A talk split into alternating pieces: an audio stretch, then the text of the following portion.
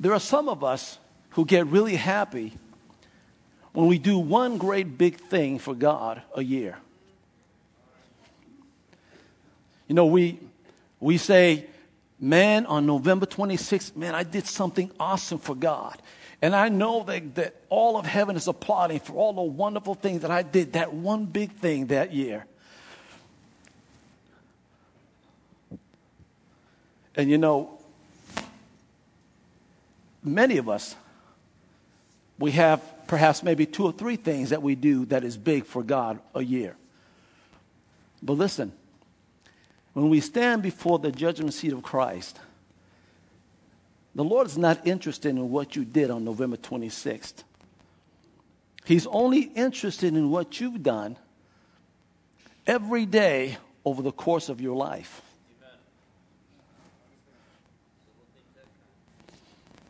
You see, God is not concerned about the occasional biggies that you do. He's concerned about the, obe- the consistent obedience that you give to Him on a daily basis.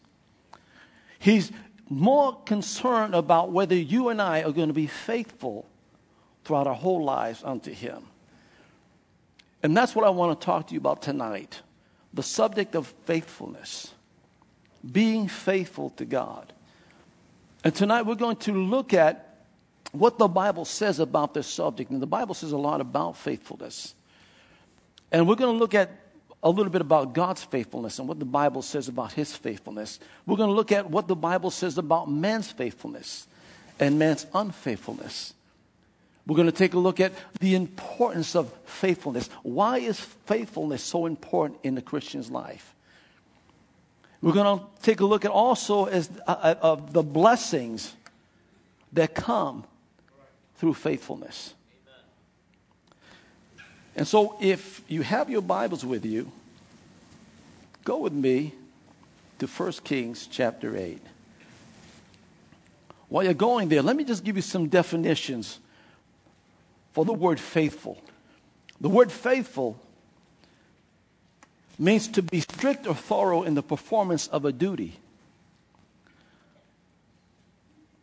It means to be true to one's word, promises, or vows. It also means to be steady in allegiance or affection to someone, loyal, constant, like a faithful friend. It also means to be reliable, trusted, or believed. Faithfulness or to be faithful means to be consist- to consistently give to God your best in what he calls you to do. In other words, what faithfulness really is is to be is to, to be reliable, to be trustworthy, to be steadfast, to be consistent, and to be unwavering. And one of the questions that we need to ask ourselves is Am I faithful to God? That's pretty interesting. Am I faithful to God? Am I loyal to the Lord Jesus Christ? Am I steadfast? Am I trustworthy? Am I reliable? Am I consistent? Am I constant with the Lord? Does Jesus Christ see me as someone he can trust and rely on? And those are very important questions that we need to ask ourselves. And by the end of the day, we'll pretty much know the answer. But let's look at 1 Kings chapter 8 because over and over we see in the Bible that when God says he will do something, he's going to do it, even if it seems impossible. In 1 Kings chapter 8, in verse 56 says this Blessed be the Lord who has given rest to his people Israel, according to all that he promised. There was not failed one word of all his good promise, which he promised through the servant Moses. Listen to what he says. He said he gave rest to his people according to the promise that he made to them. And he kept that promise. And he says, not one word failed of his promise that he made. That's faithfulness. Let me give you another verse of scripture. And it's not in, it's not in the, uh, the list there, but uh, you don't need to turn there. But it's Numbers 23, verse 19, a very familiar passage of scripture where it says that God is not a man that he should lie, in other words, not a lie has ever uttered through the mouth of God. Neither is he a son of man that he should repent. Or, you know, he's not a man that he would say one thing one day and then change his mind the next. It says, Has he said and will he not do it? Or has he spoken and will he not make it good? When God says something will happen, it will happen. And this is true in the past, in the present, as well as in the future. Now, go to Deuteronomy chapter 7. You know, if this were not the case, if God was to be unfaithful even once, then he wouldn't be God. And wouldn't be, we, we wouldn't be able to rely on his promises or any of his promises for that matter. But we know that God is eternally reliable, eternally trustworthy, eternally constant, eternally unwavering, eternally consistent, because that's who God is. Faithfulness is a part of his inherent attributes. In Deuteronomy chapter 7, in verse 9, it says this Therefore, know that the Lord your God, He is God, the faithful God, who keeps covenant and mercy. Listen, not for a day, not for a week, not for a year, not for 50 years, not even for a hundred years, but what? For a thousand generations.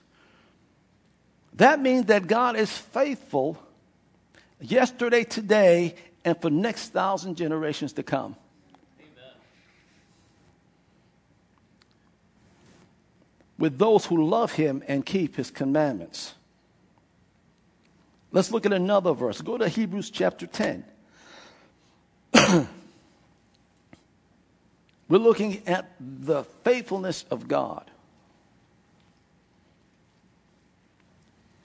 And one of the things about God's faithfulness is that He doesn't have to work hard to be faithful because He is faithful. It's part of His personality, it's part of His attribute. He can't help but to be faithful. In Hebrews 10 and verse 23 says this Let us hold fast the confession of our hope or faith without wavering. For he who had promised is faithful, trustworthy, reliable. I'll give you one more. Another very uh, familiar passage of scripture in 1 John 1 9, where it says, If we confess our sins, he is faithful and just to forgive us our sins and to cleanse us from all unrighteousness. Think about that. Every time we fall, every time we sin, it is very hard to go before God filled with shame and guilt, especially if it's something we've fallen over several times. It's very difficult to come to God and say, Lord, I know you've heard this before. But the fact that he is faithful makes it all that much easier to go to God and ask for forgiveness because his faithfulness, because he is trustworthy, he is reliable. So we know that if I ask for forgiveness by confessing my sin, I know that he can be trusted to forgive my sin and cleanse me from all unrighteousness. He is faithful, even when it comes to forgiving our sins. Then we look at the faithfulness of man. And much is said in the Bible about the faithfulness of man. We know we focus too much sometimes on God's faithfulness and not enough about our own faithfulness. We like to hear messages about God's faithfulness to us. But since God's faithfulness is never in question, I think that we need to hear more preaching about our own faithfulness or lack thereof. But in Nehemiah chapter 7, if you go there, you see, when a person walks consistently and steadfastly with God in humble service to Him, you can say that he or she is faithful. In Nehemiah chapter 7, we read the story where Nehemiah had come down to help rebuild the walls of Jerusalem. At that time, he heard it was in ruins, and so he had to go back and hire some men and be able to build it together and put it back up and restore it back to where it once was before. And even in the midst of opposition and even in the midst of, of, of, persecution, he was able to put the walls and the gates up together in record time. Nehemiah showed himself faithful because even in the midst of all that trouble, he still was able to rebuild that wall. Now that he finished rebuilding the wall, now it was time for him to go back to Persia. But before he did, he had to appoint men to make sure that Jerusalem continues to progress. And we pick up in verse 1 where it says, Then it was when the wall was built and I had hung the doors, when the gatekeepers, the singers, and the Levites had been appointed, that I gave the charge of Jerusalem to my brother Hanani and Hananiah, the leader of the citadel, for he was a faithful man and feared God more than many. So the reason why he chose Hananiah was because of the quality that he demonstrated. That quality is faithfulness. And those are one of the important qualities in leadership is to be faithful, to be committed. And Paul, I mean, and Nehemiah saw that, and he was able to put him and his brother Hanani in charge so that he can be able to go back. He needed men that he can trust, men that he knew that would not, uh, that would not uh, compromise their faith, men that he knew would not, that would not take bribes, men that he knew that would not slack off, men that he knew that would, that would commit to taking care of the needs of the people and even uphold the integrity of their office. And he found those two men because they were faithful. Go to 2 Timothy chapter 2. And this is a Bible study, so we're going to look into several scriptures tonight. 2 Timothy chapter 2. And I believe that as we continue on the rest of the evening, as we continue on this subject, I believe that God is going to speak to each and every one of you right where you are about your own faithfulness. 2 Timothy chapter 2, beginning in verse 1, Paul writes to his, to his, uh, to his mentor, uh, not his mentor, but one of his students. And he says, You therefore, my son, be strong in the grace that is in Christ Jesus. Verse 2 says, And the things that you have heard from me among many witnesses, commit these to faithful men who will be able to teach others. It's interesting. When Paul wrote to Timothy, understand that Paul was towards the end of his life, and he knew that the end was near. But he wanted to make sure that Timothy, that everything that he invested in Timothy, everything that he deposited into him, everything that he taught him, that Timothy would do the very same thing to other men. But not just to any men, but faithful men who he knew that would take what Timothy would teach them and give it to others. See, it was Paul's, Paul was, it was important to Paul to make sure that that message, the teaching, would continue on through others. But he needed faithful men to be able to teach others the things that Paul had taught Timothy. And so, again, we see that word faithfulness and how important it is, especially when it comes to ministering the word to others. Amen. Now, go to Second Chronicles chapter 19. Because it's through these faithful men that the truth of God would be preserved in the church and would be taught and preached throughout the world. But it took faithful men to do that. In Second Chronicles chapter 19, we read where King Jehoshaphat had become king over Judah and began to make some changes and, and, and begin a reform program. A lot of changes were being made. And as he was doing that, he was also appointing certain leaders to, to, uh, to, to with certain responsibilities. And in Second Chronicles chapter 19, in verse 9, he says this and he gave these orders or these commands, saying, You must serve faithfully and wholeheartedly in the fear of the Lord. And again, we see that word faithful again, how it's, coming up every time men are called to do something, to lead, or, or, or to oversee something. It requires faithful men and women. Now go to 1 Timothy chapter 1. And Paul was a perfect example of this. 1 Timothy 1 and verse 12 says this And I thank Christ Jesus our Lord, who has enabled me because he counted me faithful, putting me into the ministry. I want you to notice what Paul says here. He did not say that he put himself in the ministry. He didn't say that he was chosen to be put into the ministry.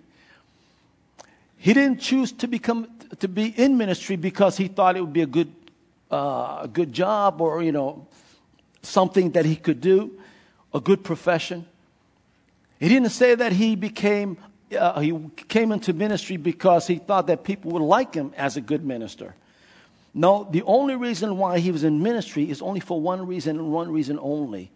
And the scripture says that Christ Jesus had chose him and put him into the ministry because he was faithful. And that word enable in the Greek means to strengthen or to give power to. So when Christ noticed the faithfulness of Paul, he called him to the ministry and empowered him and strengthened him to carry out the work that he called him to do. But because he was faithful, God called him into the ministry.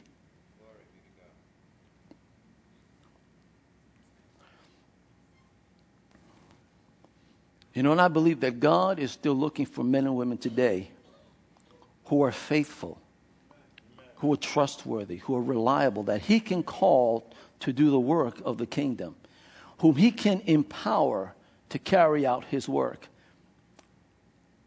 But he, they need to be faithful, they need to be trustworthy, they need to be reliable. And 1 Corinthians 4 2 says, Moreover, it is required in stewards that one be found faithful. Now, let's look at some examples. And just giving you some verses, you don't have to write these down, but just as references. Some examples of faithfulness. We look at Silas in 1 Peter chapter 5 and verse 12, where Peter mentions uh, Silas or Silvanus, and he considered him a faithful brother. It says, By Silvanus, our faithful brother, as I consider him, I have written to you briefly, exhorting and testifying that this is the true grace of God in which you stand.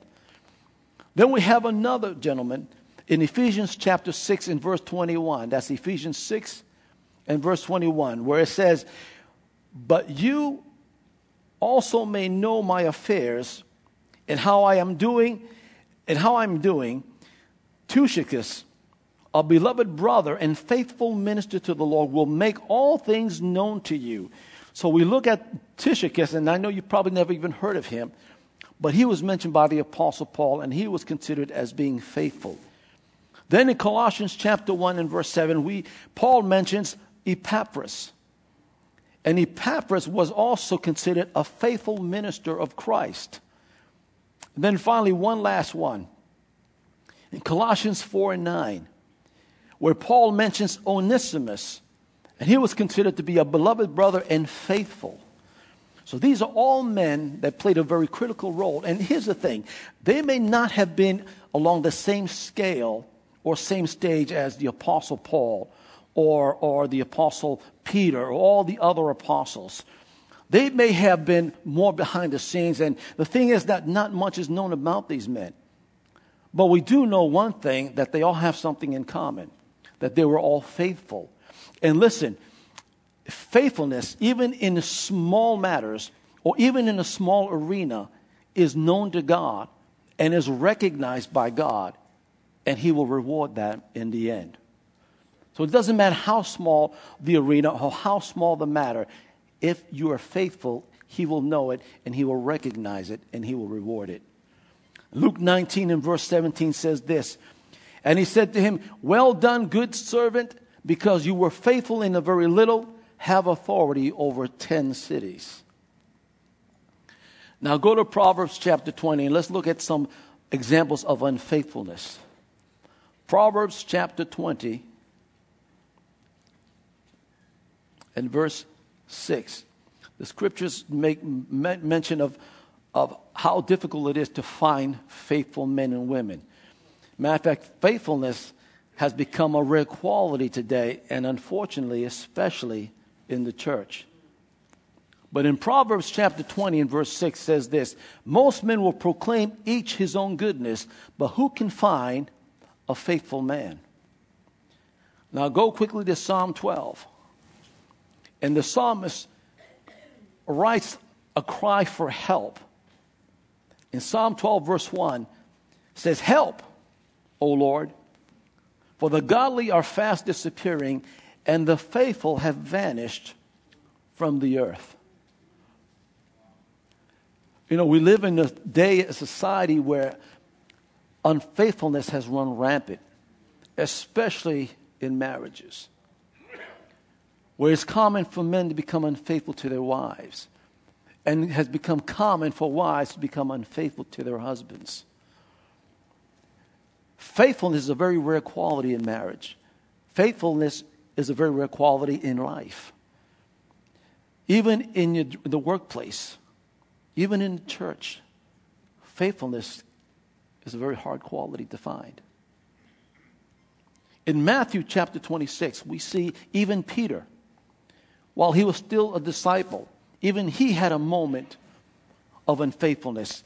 And we read in verse 31 where Jesus had just finished the final supper with his disciples, and he had them all gathered together. and he said these words, he was about to share with them what was about to take place that night. And he says, All of you will be made to stumble or fall because of me this night. For it is written, I will strike the shepherd, and the sheep of the flock will be scattered. The shepherd, meaning Jesus, and the sheep was referred to as the disciples. Now, Peter, as rambunctious as he was, in verse 33, replies to that statement. He says, Lord, even if all even if we all fall away on account of you, I never will. And then Jesus responds to that and say, Peter, especially you, I tell you the truth. He says, This very night, before the roosters crow, you will disown me three times. And then Peter, have having to have the last word, instead of just keeping his mouth shut after Jesus said that, no, he had to put in the last word and make this final statement and said it, even if I have to die with you, I will never disown you. And all of the other disciples said the same. And then the story goes where Jesus was apprehended and arrested, and all of the disciples scattered except Peter. Peter stood back and hid. And as he was following Jesus, three times, three people, three different times, three different people approached him and recognized him as someone who was associated with Jesus. And each time he denied it. And after the third time he denied it, the cock crowed. And in verse 75, Peter remembered the words of Jesus, who said to him, Before the rooster crows, you will deny me three times. And so he went out and he wept bitterly. Even Peter had his own moments of unfaithfulness. Let's look at one other. Matthew chapter 25. And this is the story of the, the parable of the ten talents. And you know the story. Three servants were called by his master who was getting ready to go on a long journey. He called his three uh, servants, and each gave certain amount of talents, each according to their own ability. The first servant he gave five, the second he gave two, and the third he gave one. When he came back, the first two doubled their talents. The third one, well, he was that was an issue. And we're going to pick up in verse 24 because the, the master approaches him, and when he came to the master with his talent, he said this. Then he who had received the one talent came and said, Lord, I knew you to be a hard man, reaping where you have not sown, and gathering where you have not scattered seed. And I was afraid and went and hid your talent in the ground. Look, there you have what is yours. And of course, the master, being angry with him, called him an unfaithful servant. And then look down in verse 28. And he says, Therefore, take the talent from him and give it to him who has 10 talents. Now, quickly go to Luke chapter 16. Because of his unfaithfulness, and, because, and it wasn't because of a lack of ability, because he was given that one talent which was according to his ability. In other words, it was something he was able to handle, but it was because of his lack of effort, his unreliability, his untrustworthiness that caused him to come with that one talent and he made no effort at all to try to double it like the other two servants. And because of that, he was taking the one talent that God had given him, or the master gave him. In Luke chapter 16 and verse 12, I'm going to read this in New Living Translation. And if you are not faithful with other people's things, why should you be trusted with the things of your own? Now, I like what the message translation says. It says, if you're not honest in small jobs, who will put you in charge of the store? Faithfulness is very important. Speaking of importance, let's talk about how important faithfulness is. Why is faithfulness to God so important in a Christian's life? Well, because without faithfulness, there wouldn't be a Christian life. Who would God trust? Who would God rely on to lay hands on sick? Who would God call on to preach the gospel to someone? Who would God depend on to pray for somebody? Without faithfulness, it wouldn't be a Christian life. Our faithfulness is simply a commitment to believe and to follow the one true God who is supreme and to keep, to keep his commandments, to do what he's called us to do. Even in Exodus chapter 20 and verse 3 through 5, where the Ten Commandments are listed, the first two commandments uh, uh, directly deals with our being faithful to God. Let me read this to you. You don't have to turn there. But in Exodus, verses 3 through 5, chapter 20, says this You shall have no other gods before me. You shall not make yourself for an idol in the form of anything in heaven above, or on the earth beneath, or in the waters below. You shall not bow down to them or worship them, for I, the Lord your God, am a jealous God. Now, these words were given directly from God to Moses for all people for all time. That includes us. And since God had already entered into a covenant with these people, he was declaring by his commandment that he will not tolerate unfaithfulness and competition with anything or anyone. God says here that we are not to make for ourselves an idol in the form of anything. An idol can be in the form of anything that you might place as a high priority over God. In other words, placing something or anything in our lives as considered to be important over God. And my friends, if we find ourselves doing this very thing, if we're placing other things as a priority over God or as important to God, then we can consider ourselves as unfaithful. See, God doesn't want any competition from anything or anyone. He wants to be the only one. Go to Luke chapter 16 if you're still there. Let's talk about being faithful in the little things. Now, we touched on it a little bit. But too many people are not faithful even in the little things. I find they can't be depended upon about many things, even to perform even the simplest tasks. They don't always keep their promises. They make appointments and don't keep them. They write their names on a volunteer list and don't show up. They come late to their engagements, so sometimes they don't even show up at all. They're neglectful and unfaithful even in the little things. Now, these people may be good and well intentioned, but the problem is, is that their lives are characterized by a lack of faithfulness. And faithfulness, listen to me very carefully what I'm about to say. Faithfulness in the little things is a big thing to God. I'll say that again. Faithfulness in the little things is a big thing to God. In Luke chapter 16 and verse 10 says this He who is faithful in what is least is faithful also in much. And he who is unjust in what is least is unjust also in much. Now, I was reading a story the other day about a professional man who had applied for a high level position with a huge corporation. And as he went into the interview, after the interview, the CEO who had interviewed him invited him to go lunch with him at the company cafeteria. Now, as they went to the cafeteria, the CEO was sitting at the table and he was just simply watching the man as he walked along the cafeteria line getting his meal. But he noticed that, that the man took a, a two cent pat of butter and he hid it under his bread so that he don't have to pay for it. Now, it's interesting that the CEO caught that because the CEO thought to himself this. He said, if this man will be unfaithful in something so small, then he's not the kind of man I can trust in my business. Needless to say, this man lost what was probably the best job of his life all because of something so small as a pat of two cent butter. If God can't trust you with the little things, how do you expect them to trust you over big things? You know, we're like Christians who want to sow and reap on the same day. You can't reap on the same day that you sow.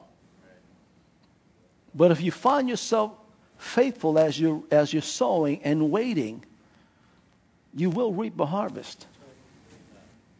But you can't reap on the same day that you sow.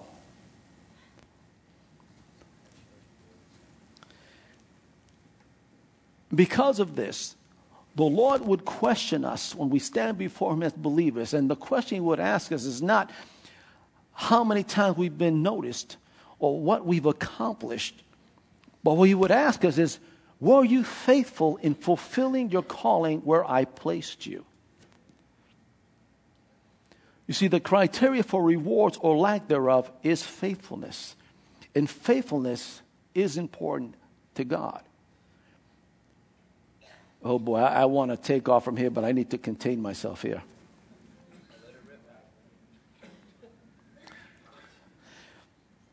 But God is calling out a people to be faithful to Him and in His kingdom work. And the question you need to ask yourself is Are you faithful enough to be called of God and to carry out His will. Go to Ephesians chapter 6. When Paul wrote the letter to, to the Ephesian church, he wrote it from prison in Rome. As a matter of fact, it was there in prison that he wrote what, what is commonly known as the, the, the prison epistles. That is Ephesians, Colossians, Philippians, and also the, uh, the, the letter to Philemon. and we know this because in verse 20 he says, I'm an ambassador in chains. So we know that he was in prison when he wrote this letter. But in Ephesians chapter 6 and verse 21, Paul writes in his letter to the Ephesian church saying this in verse 21 But that you also may know my affairs and how I am doing, Tychicus a beloved brother and faithful minister in the Lord, will make all things known to you. Now look over in Colossians chapter 4. Another epistle that he wrote from prison. In chapter 4, and beginning verse 7, once again he mentions the name Tychicus, which is one of his servants. He said, A beloved brother, faithful minister, and a fellow servant in the Lord will tell you all the news about me I am sending him to you in verse 8 for this very purpose, that he may know your circumstances and comfort your hearts. Understand that Paul had to rely on Tychicus because he was not able to get out of prison and go and preach the gospel like he had done before. The scriptures say that he turned the whole world upside down, but part of that was when he was in prison. And the well, I'm getting ahead of myself again. Go to Philippians chapter 1. I want to read something to you that I found that was very, very interesting. Philippians chapter 1, another letter that he wrote from prison. And beginning in verse 12, says this Now I want you to know, brothers, that what has happened to me has really served to advance the gospel. Now, that struck me as funny. He says that the gospel was being advanced. And he also mentioned what would happen to me was really served to advance the gospel. What happened to him? Well, he was talking about his imprisonment. That's what happened to him. But he says, even while I'm in prison, though, the gospel was still advancing. And the question I have is this How can a gospel be advanced? How can a gospel go forth? How can the world be turned upside down if the Apostle Paul was in prison?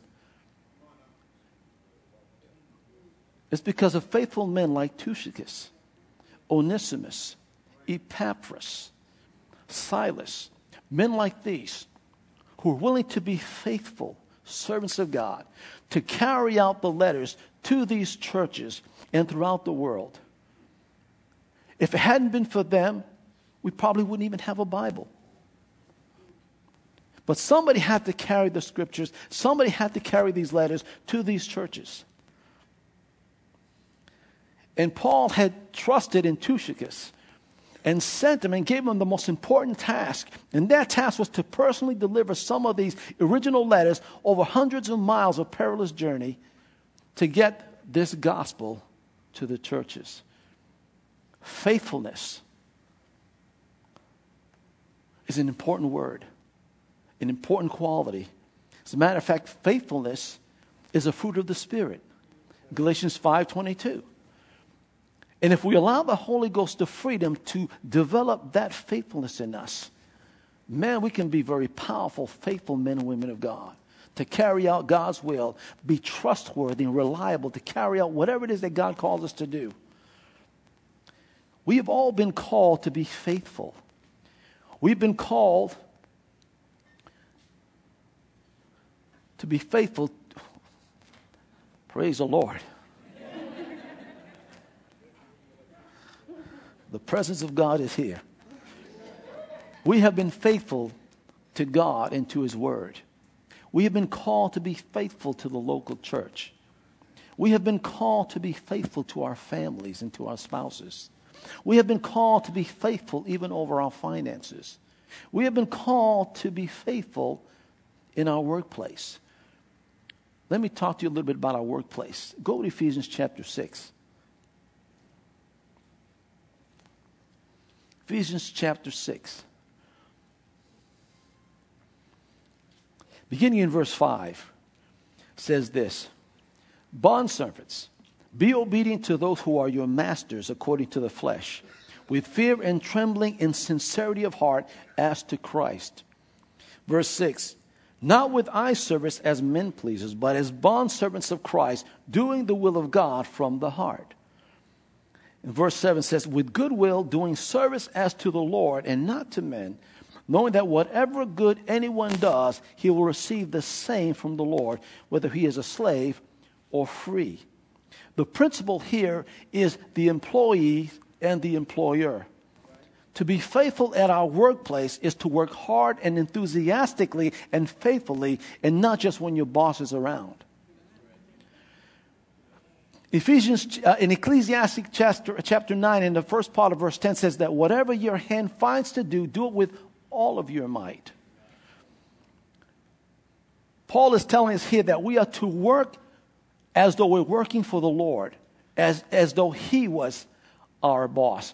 I think I shared this with, with some of you one time where I had a good friend who had a very good job working for the government. And he had a manager's position. And here's the thing the position that he held required an education and special training. But because he found favor with man, he was able to assume that position without the education and without the training. And, and he was a very bright guy, anyways. Uh, but, but he had a boss, a supervisor, that did not like him. As a matter of fact, he would be considered to be a person of questionable character, if you will. And one day he had approached my friend and asked him to do something that was dishonest. And my friend refused because of who he was in Christ. Sometimes we're called to be a witness, even when it, it's going to cost us something. And it cost him something. Because what happened was that because he refused to go with his friend, I mean, to, to do what his supervisor asked him to do, he received all kinds of persecution and false accusation. As a matter of fact, because of the fact that somehow, apparently, the, the, the supervisor went and did what he did. And somehow it got back, but the blame fell on my friend. And so what happened was they took him out of this manager's position and put him sort of in limbo. And there was two choices. There were two things that they could have done, either to terminate him or to demote him to one of the worst departments in the company. Now, as they were doing their investigation, rather than just coming to work and not doing anything, because he wasn't doing anything, he was just coming to work and just sitting around. So what they did was they set him up and said, okay, well, since you're going to be here, we might as well just train you. So for a whole year, he went to work, being taught and trained. And here's the thing some of the training that he had received would cost thousands of dollars for those if, it, if, if he had paid for himself. but because the government was paying for him, because they figured, well, you know, he's coming to work, he's getting paid, at least, you know, let's train him, at least.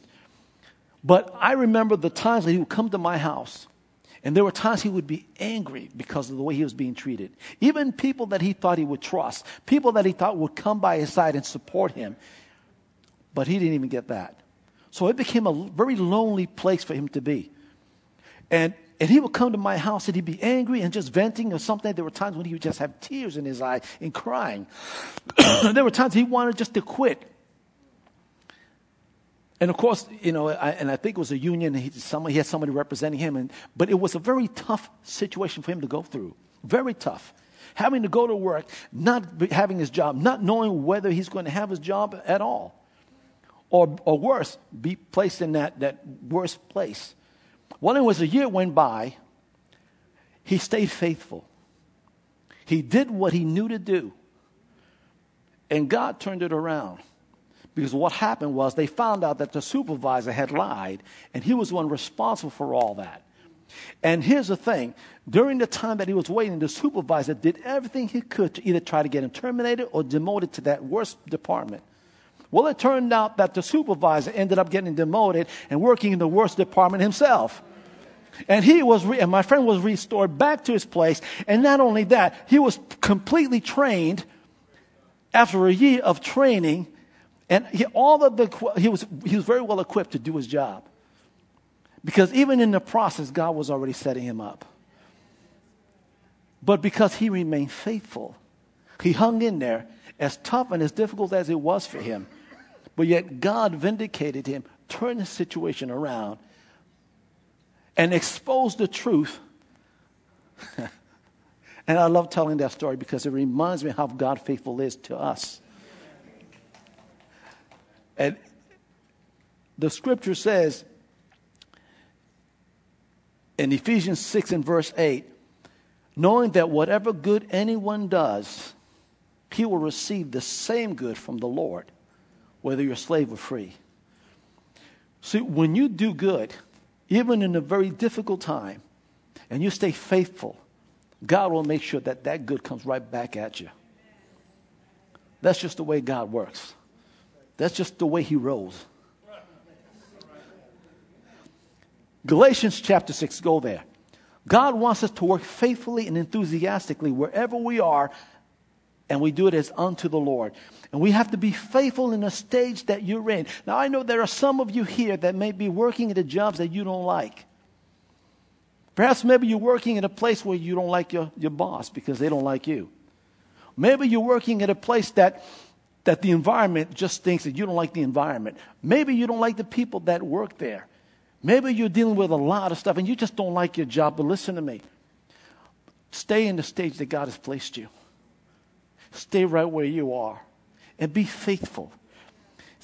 Because in due season, God will bring promotions, God will bring new opportunities, and God will bring new challenges. Listen, God is going to, He's either going to move you out to a better place or he's going to move you up. But you've got to stay faithful in the stage that he's placed you. Don't try to change places. No, I mean, there's nothing wrong with trying to look for a better job. But if there's no better job out there, don't think about quitting. Stay where you are. Be faithful. And understand this that wherever you are, wherever you're working, you are there on assignment. And if you show yourself faithful in the little things, by coming to work and having a good attitude, because listen, wrong attitude is unfaithfulness. So I'm telling you that if you have a bad attitude when you go to work, change your attitude. Because that's not faith, that doesn't demonstrate faithfulness. It demonstrates unfaithfulness. But I'm talking to somebody here tonight. Stay in the stage that you're in. Don't try to change it. Just be faithful. Change your attitude and trust God to bless you in where you are. And God will do that. He's the one that brings promotions. He's the one that does it all. He's the one that provides you with op- opportunities and open doors. So trust in that because when you go to work, you're working for the Lord Jesus. Amen. That's who your employer is. So make sure you work hard, enthusiastically, and faithful. That might require some attitude change and some attitude adjustment. But you know what? You have faithfulness in you because it's part of the fruits of the Spirit. And allow the Spirit of God to be free to develop that in you. And before you know it, you'll see how it comes easy. Amen.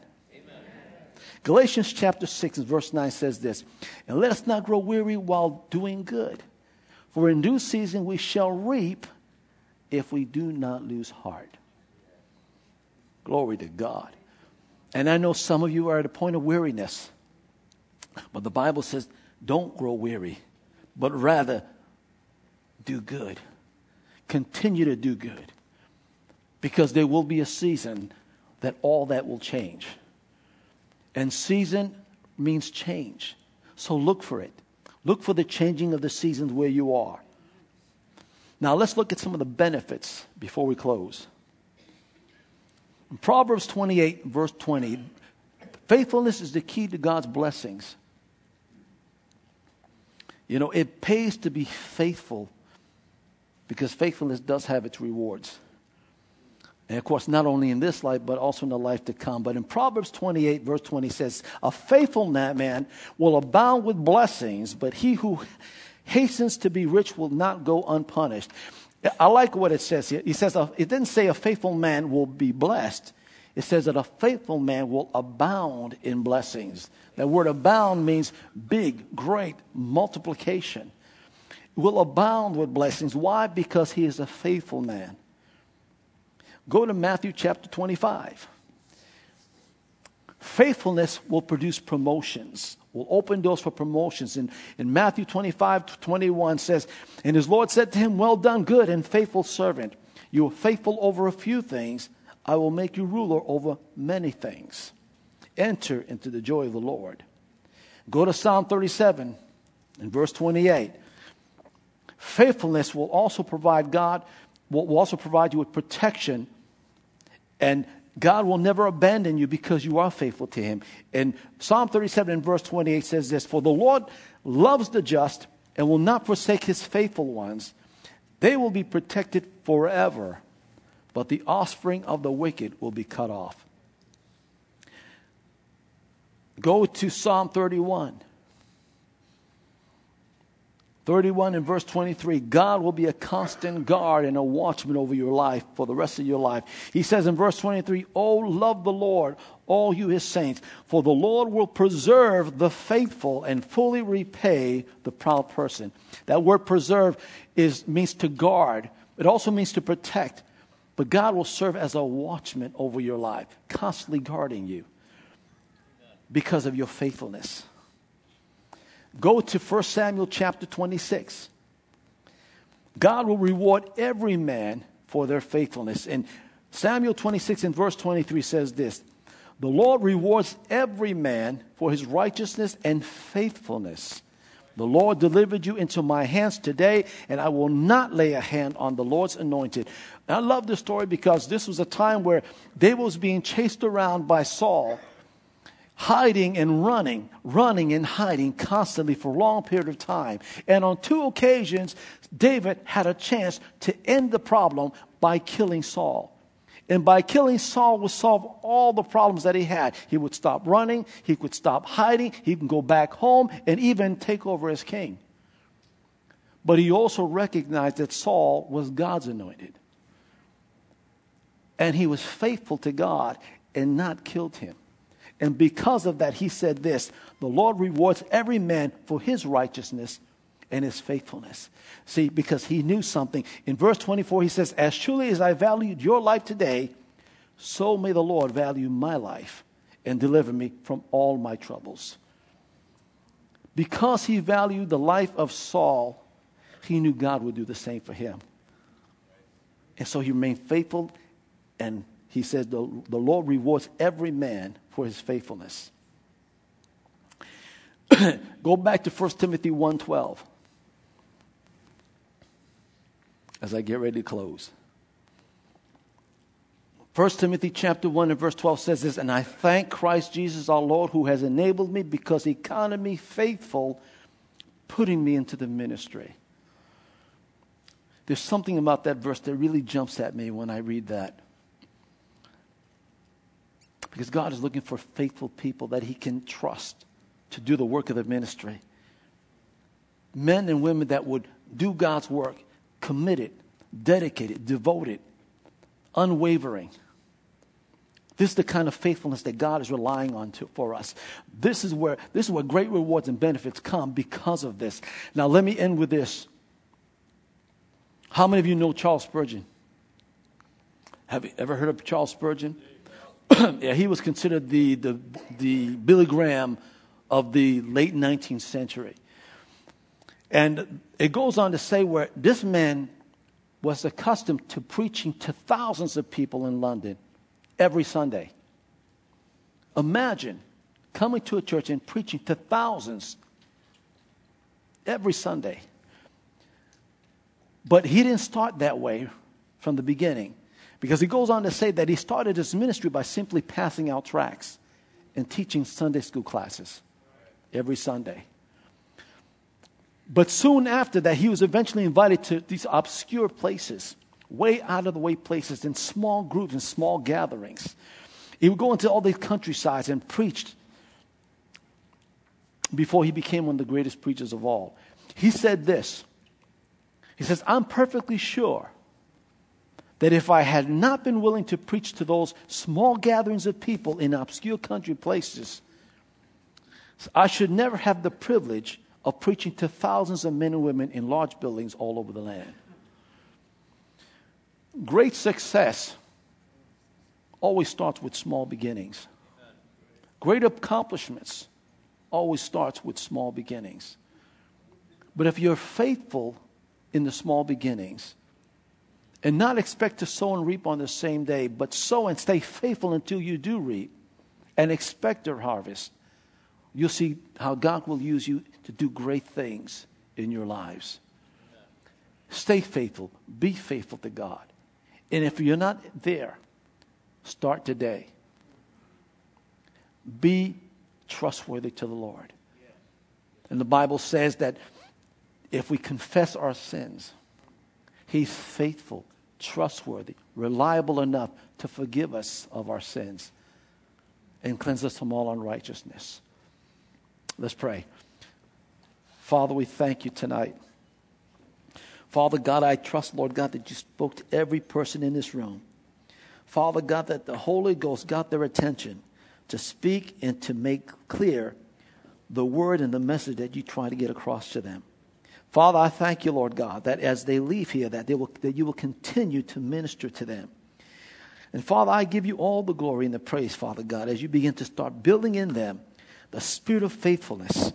Father God, that they will serve you with a faithful heart, enthusiastically, Father God. And, and Lord, being tr- uh, trustworthy enough to be called into the ministry, to, to be used of you, Father God, to do a mighty work.